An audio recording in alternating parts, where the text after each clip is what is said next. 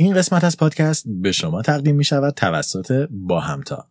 با همتا یه سرویس درگاه پرداخت آنلاین برای کسب و کارها و افراده که روی امنیت بالا و سادگی کار تمرکز کرده. برای کسب اطلاعات بیشتر می‌تونید به وبسایتشون برید یا در ادامه پادکست با ما همراه بشید. ویکتور در حالی که کمی استرس داشت وارد مطب دکتر شد و روی صندلی نشست. اون چند ماه گذشته دائما در حال رفت آمد به بیمارستان ها و مطب دکترهای مختلف بود و داشت به چنین فضاهایی عادت می کرد. اما هنوز با ورود به چنین جاهایی استرس و تپش قلب می گرفت. اون روی صندلی نشست و مشکل خودش رو با دکتر در میون گذاشت. در مقابل اون دکتر وی اس راماچاندران نشسته بود و با دقت به جزئیات داستان ویکتور گوش می‌کرد. یک نورولوژیست به نام و خلاق که آخرین امید ویکتور برای حل مشکلش بود. مشکلی که چند وقتی اون رو درگیر خودش کرده بود. ویکتور مشکلی عجیب و ساده داشت. هر موقع خودش یا فرد دیگه دست به صورتش می‌کشید به جای صورت دست سمت چپ خودش رو لمس می‌کرد. انگاری که پوست صورتش به دست چپ اون متصل شده باشه. راماچاندران ابتدا می‌خواست مطمئن بشه که مغز ویکتور سالمه. اون چندین سال ساده از اون پرسید و چند آزمایش ساده روش انجام داد. مغز و ذهن ویکتور مشکل خاصی نداشتن. اون سپس چشمان ویکتور رو بست و با یک گوش کن آروم شروع به لمس نقاط مختلف صورت اون کرد. دکتر از ویکتور خواست با هر تماس حسی که تجربه می‌کنه رو به زبون بیاره و تا مدتی همه چیز طبق روال و طبیعی بود. نورولوژیست گوش کن رو به پیشونی ویکتور زد و ویکتور گفت که ضربه رو در پیشونی حس کرده. اون به دماغ ضربه زد و بیمار تاکید کرد که فشار رو در دماغش حس کرده و به همین ترتیب. اما زمانی که گوش کن به لپ سمت چپ ویکتور برخورد کرد اتفاق عجیبی افتاد. ویکتور به راماچاندران گفت که گوش کن با انگشت شست چپش تماس پیدا کرده.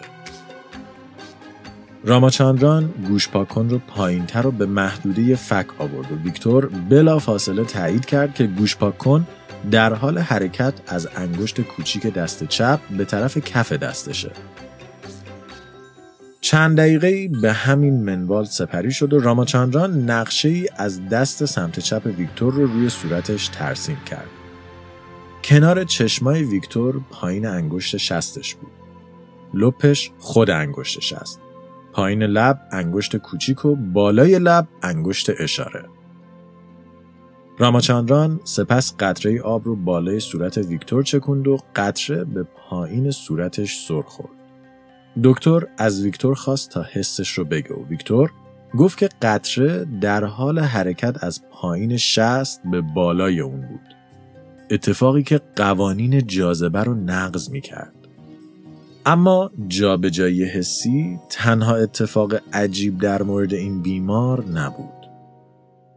ویکتور یک مشکل کوچیک دیگه هم داشت که داستان رو کمی پیچیده تر می کرد. ویکتور سه هفته قبل دست چپش رو قطع کرده بود. دستی که اون روی صورتش حس می کرد اصلا وجود نداشت. سلام. دکتر وی اس راماچاندران یک نورولوژیست هندی آمریکایی بود که به مارکوپولوی دنیای عصب شناسی شهرت داشت. اون مدرک پزشکی خودش رو در هند گرفته و سپس در دانشگاه کمبریج به تحصیل در شاخه تجربی علوم اعصاب پرداخته بود و بعد از اون که مدرک PhD خودش رو در این رشته گرفت به آمریکا اومد. راماچاندران ابتدا در زمینه دانش بینایی و مسیرهای مختلف اون در مغز تحقیق می‌کرد ولی بعد از مدتی تصمیم گرفت به علاقه اولیه خودش برگرده و درباره مشکلات عجیب و غریب ذهنی، پدیده های کمتر شناخته شده علوم اعصاب و به شکل کلی هر چیزی که به مغز ربط داشت تحقیق کنه. راماچاندران به خاطر آزمایش های عجیب و غریب و غیر عرفش در دنیای علم معروف بود. اتفاقاتی که دانشمندان دیگه با هزاران صفحه داده و مطالعات آزمایشگاهی بررسی می‌کردن برای راماچاندران با چند آزمایش ساده آزمایشهایی که معمولا خودشونها رو طراحی می‌کرد و بیشتر با وسایل داخل اتاق درست می‌شد مورد تحلیل قرار می‌گرفت. به همین دلیل بیمارانی که هیچ کس نمی‌تونست جوابی برای مشکل یا درمانی برای ناراحتیشون پیدا کنه به سراغ اون میومدن تا شاید اون بتونه به روش خاص خودش مشکل اونها رو حل کنه. برای حل معمای ویکتور هم راماچاندران میبایست ابتدا کمی به گذشته سفر می‌کرد. به قرن 16 هم و جراحی فرانسوی به اسم آمبروز پاره آمبروز یکی از پزشکان دربار فرانسه بود که به رسیدگی به وضعیت سربازان از جنگ بازگشته منصوب شده بود. سربازانی که اکثرا های شدیدی داشتند و به خاطر مراقبت نامناسب جون خودشون رو از دست می‌دادند. پاره دستاوردهای مهمی رو در زمینه بند آوردن خون هنگام قطع اعضای بدن به دست آورد. اما علاوه بر اینها و در اعماق یادداشتهاش نکته عجیبی از مشاهداتش از سربازان از جنگ بازگشته دیده می‌شد. پاره در دفتر خود از سربازانی نوشته بود که بعد از قطع یک عضو همچنان می‌تونستند وجودش رو در بدن خود حس کنن یا حتی از اون درد بکشن. مشاهده ای که اون اسمش رو فانتوم های ازولانی گذاشت. در سالهای بعد پزشکان دیگه در کشورهای متفاوت هم هر کدوم با این اعضای خیالی دست و پنجه نرم کردند. رنه دکارت در خود فرانسه با بیمارانی مواجه می‌شد که از درد در اعضایی که دیگه وجود نداشت رنج می بردن. یا مثلا سربازان آمریکایی در جنگ داخلی از درد اعضایی که چندین ماه قبل قطع شده بود شکایت می‌کردند. حتی گاهی اوقات کودکانی که از بد و تولد یک دست یا پا نداشتند می‌گفتن که می‌تونن اون عضو رو حس کنن. اما حسی که سربازان فرانسوی کودکانی که با نقص عضو به دنیا می اومدند و خب بسیاری از افرادی که به هر دلیل عضوی رو از دست داده بودن ازش شکایت می‌کردن چی بود؟ چه چیزی باعث می‌شد این افراد عضوی که دیگه وجود نداشت رو حس کنند و حتی بتونن اونو حرکت بدن؟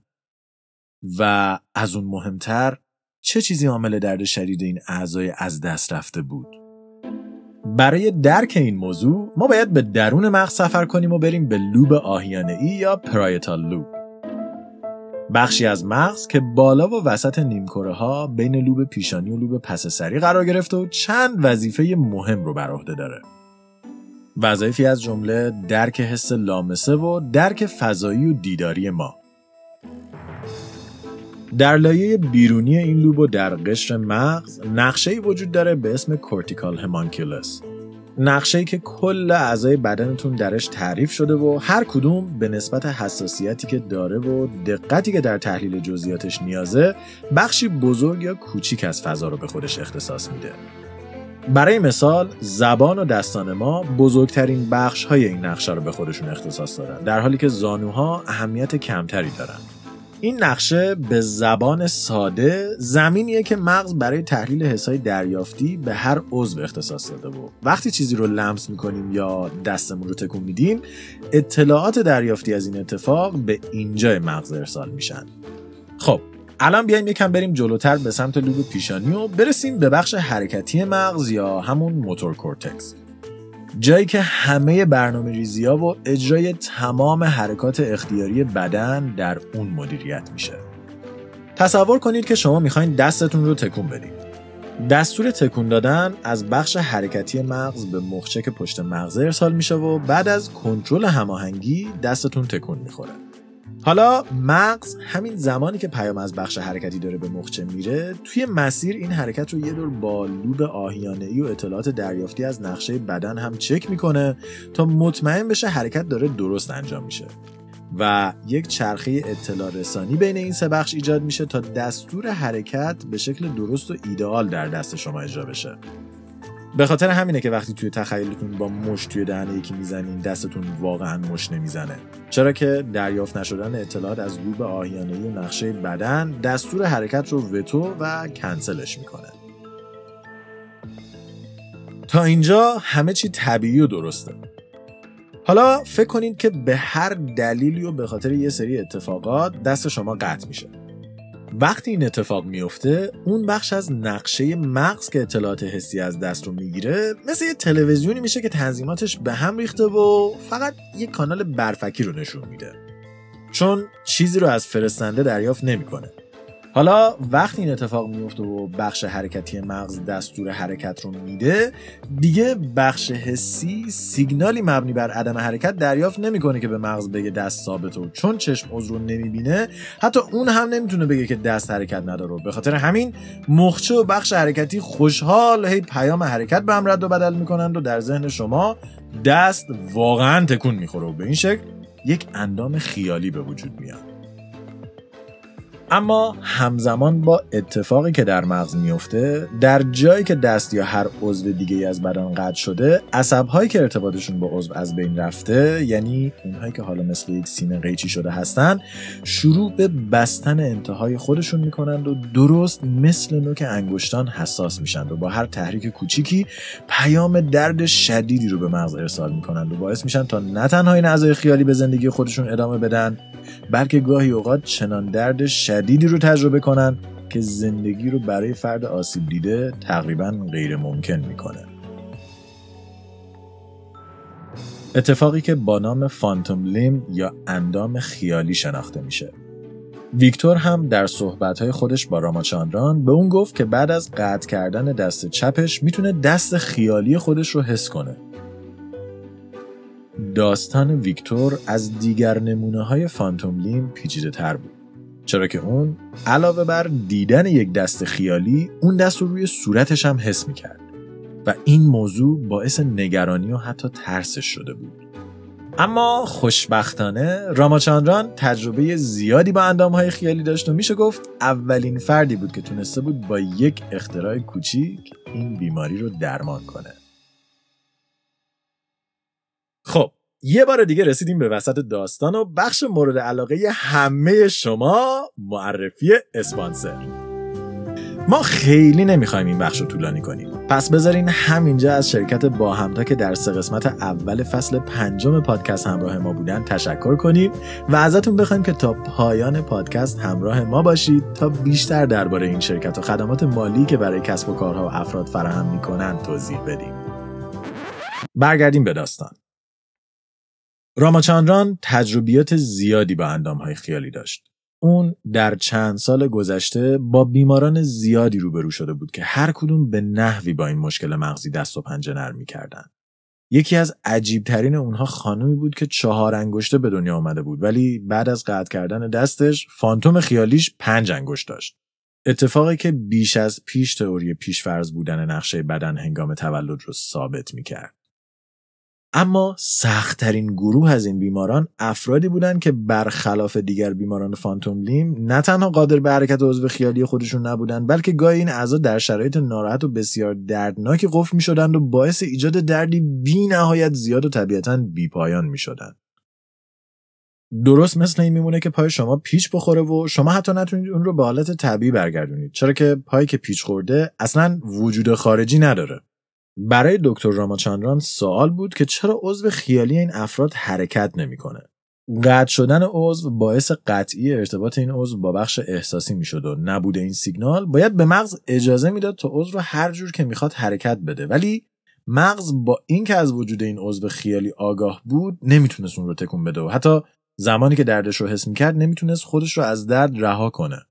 راماچاندران یه حدس برای دلیل این اتفاق داشت ولی از گفتنش کمی میترسید چرا که اثبات اون نظریه غالبی که سالها در زمینه مغز وجود داشت و مورد قبول جامعه علمی بود رو زیر سوال می برد.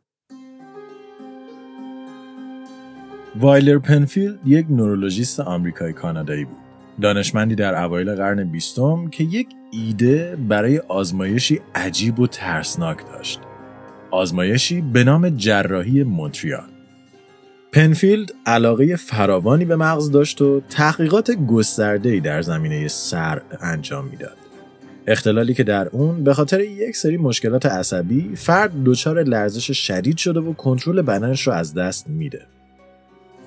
پنفیلد می‌خواست بفهمه که وقتی یکی سرد داره دقیقا کجای مغزش درگیر و آسیب دیده تا بتونه اون بخش رو جدا کنه. به خاطر همین اون آزمایشی رو طراحی کرد که فرد بیمار در حالی که کاملا سرحال و بهوش روی صندلی میشینه دکتر جمجمه فرد رو میشکافه و دونه دونه بخشای مختلف مغز بیمار رو شوک الکتریکی میده تا جای مشکلدار رو پیدا و اون رو جدا کنه. اما در حالی که پنفیلد این جراحی رو روی بیمارانش اجرا می‌کرد متوجه نکته عجیبی شد. با شک دادن به بعضی جاها بیمارا صدای آهنگ میشنیدن. بعضی جاهای دیگه دستاشون رو بیهس می‌کرد. بعضی جاها خاطرات کودکی رو براشون زنده می‌کرد و حتی شک دادن به بعضی جاها بهشون توهم این رو می‌داد که روحشون از جسم خارج شده و داره از یک دنیای دیگه خودش رو تماشا می‌کنه. پنفیل با کمک این مشاهدات نقشه ای از مغز رو کشید که کارکرد هر بخش رو مشخص می‌کرد. ترک بخشی از همون نقشه اعضایی بود که گفتیم روی قشر خارجی لوب آهیانه ای قرار گرفته. و خب این نقشه خیلی زود به نقشه دیفالت مغز تبدیل شد. دانشمندان با استناد به این طرح مدعی شدند که درست مثل دستگاه گوارش یا ریه ها یا هر سیستم دیگه در بدن مغز هم از بخش های مختلفی تشکیل شده که هر کدوم وظیفه مخصوص به خودشون رو دارند و درست مثل یک شرکت یا یک کارخونه با هم همکاری می‌کنن تا ما رو زنده نگه دارند و بهمون هوشیاری بدن. در این باور کارکرد هر بخش مشخص از پیش تعیین شده و ثابت بوده مثلا اگه بخشی از مغز انسان که کارش کنترل حس بویایی بود رو برمی داشتیم اون فرد دیگه نمی‌تونست چیزی رو بو کنه. اما ایده دکتر راماچاندران یه چیز دیگه بود. اون در بررسی بیمارانی که دچار فانتوم لیم با اعضای خشک شده بودند متوجه شد که اعضای قطع شده در این افراد مدتی قبل از اینکه برداشته بشن فلج بودند و فرد نمی‌تونست اونها رو کنترل کنه. و همین موضوع باعث شد یک نظریه جدید به ذهنش برسه. در مغز این افراد بخشی که کنترل اون عضو رو بر عهده داشت دائما به اون عضو سیگنال میفرستاده ولی از اونجا که عضو فلج بوده هیچ پاسخی دریافت نمی‌کرده. درست مثل کسی که آنتن گوشیش رفته باشه و هی تلاش کنه به کسی زنگ بزنه. و خب با گذر زمان مثل رودخونه که آبی ازش نگذره این خط ارتباطی کمرنگتر و کمرنگتر میشه تا کلا از ذهن پاک بشه و ارتباط بین بخش حسی و عضو بدن به شکل کامل ناپدید میشه.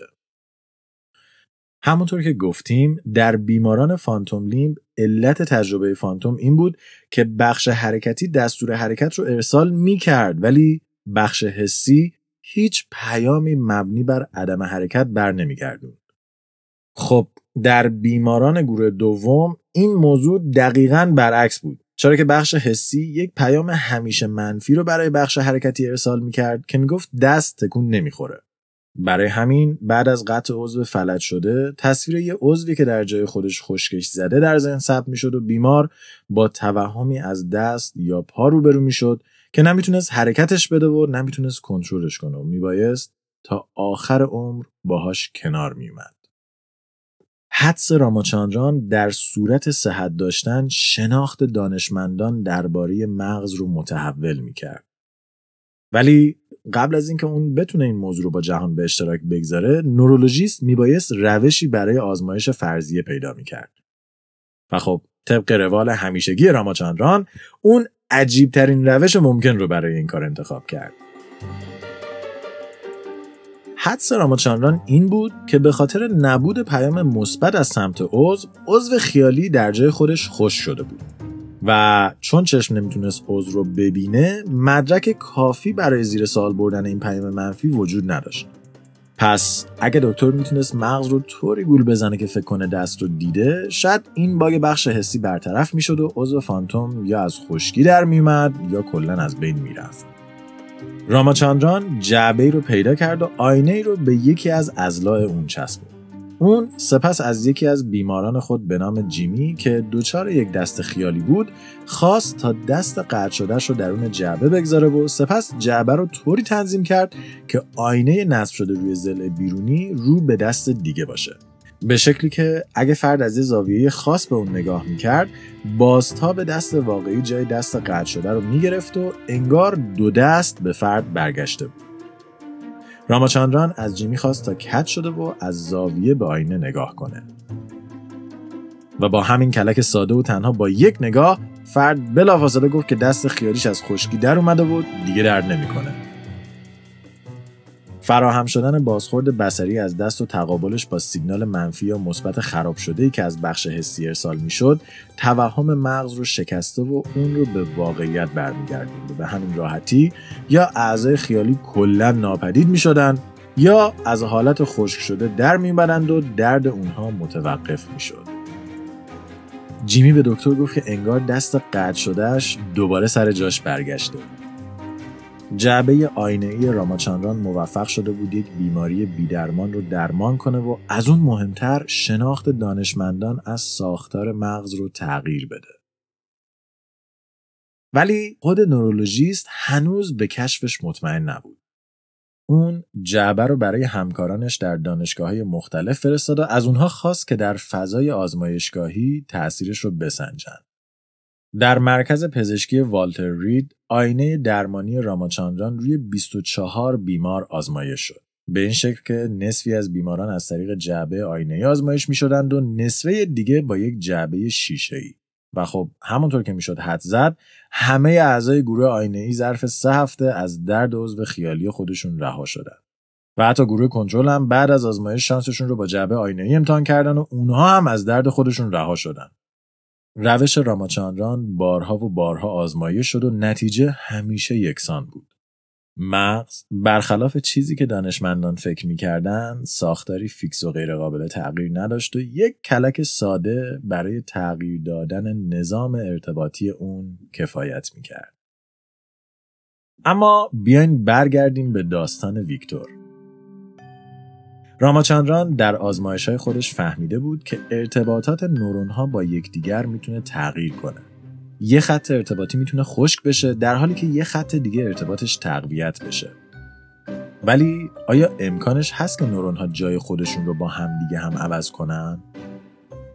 در نقشه که آقای پنفیلد از بخش حسی مغز در لوب آهیانه طراحی کرده بود دستها به شکل عجیبی به صورت نزدیک بودند و همین یک سرنخ برای حدس بعدی راماچاندران کافی بود.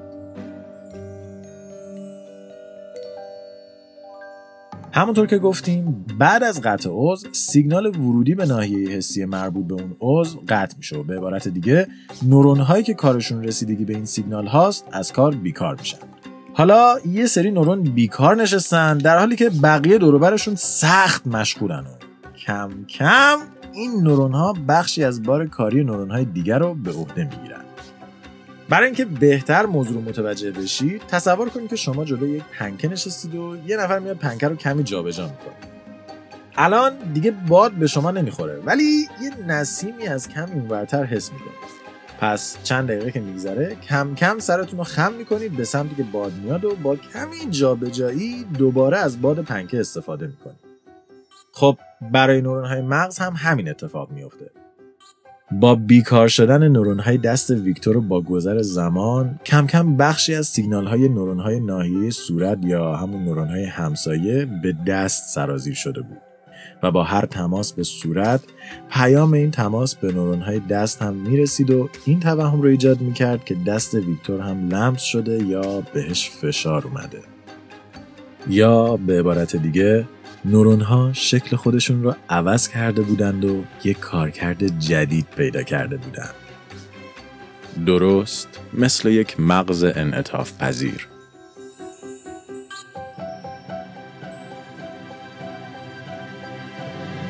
استرینگ‌کست توسط من رضا حریریان و شاهین جوادی نژاد تهیه و ساخته شده. برای کسب اطلاعات بیشتر درباره این پادکست و همچنین گوش دادن به بیش از 80 داستان علمی از فضا، زمین و انسان می‌تونید به وبسایت ما مراجعه یا ما رو در تلگرام، آیتیونز و کست باکس دنبال کنید. این قسمت از پادکست به شما تقدیم می شود توسط با همتا. درگاه پرداخت اینترنتی با همتا یه سرویس ساده و کاربردی برای اونایی که محصول یا خدماتی رو به صورت اینترنتی میفروشن و می‌خوان روی سایت یا اپلیکیشن امکان پرداخت پول داشته باشن. از ویژگی های درگاه پرداخت اینترنتی با همتا میشه به سادگی پیاده سازی، پشتیبانی خوب، گزارش های متنوع و کاربردی و تصویه حساب روزانه و به موقعش اشاره کرد. با همتا می‌تونه به شما کمک کنه تا با کمترین دردسر کارهایی که گفتیم رو انجام بدین و بیشتر از اینکه نگران زیرساخت باشید به خدماتی که می‌خواید ارائه بدید فکر کنید. شما هم می‌تونید خیلی راحت و بدون مراجعه حضوری به بانک تنها با مراجعه به سایت باهمتا.com هم API و هم plugin های متنوع رو مشاهده کنید و هم ازشون استفاده کنید. داستانی که شنیدید برگرفته شده از یکی از فصلهای کتاب مغز قصه گو نوشته دکتر وی اس راماچاندران بود.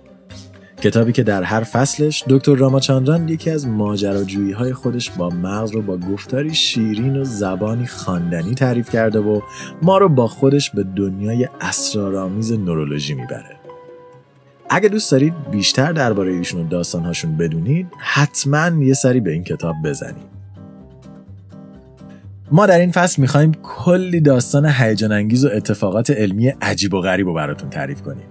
پس با مشترک پادکست شدن در app های پادگیر و دنبال کردن ما در شبکه های مجازی از قسمت های بعدی با خبر بشین. استرینگ‌کست یک پروژه رایگانه و همیشه رایگان باقی میمونه. ولی کمک های شما باعث میشه ساخت پادکست آسونتر و تأمین هزینه های اون راحت تر بشه. و در نهایت اگه شرکت یا سازمانی هستین که می‌خواین اسپانسر پادکست بشین به همون ایمیل بزنید. اونجا همه چی رو براتون توضیح میدیم. من رضا به همراه شاهین دو هفته خوبی رو براتون آرزو می‌کنم. تا قسمت بعد مراقب خودتون باشید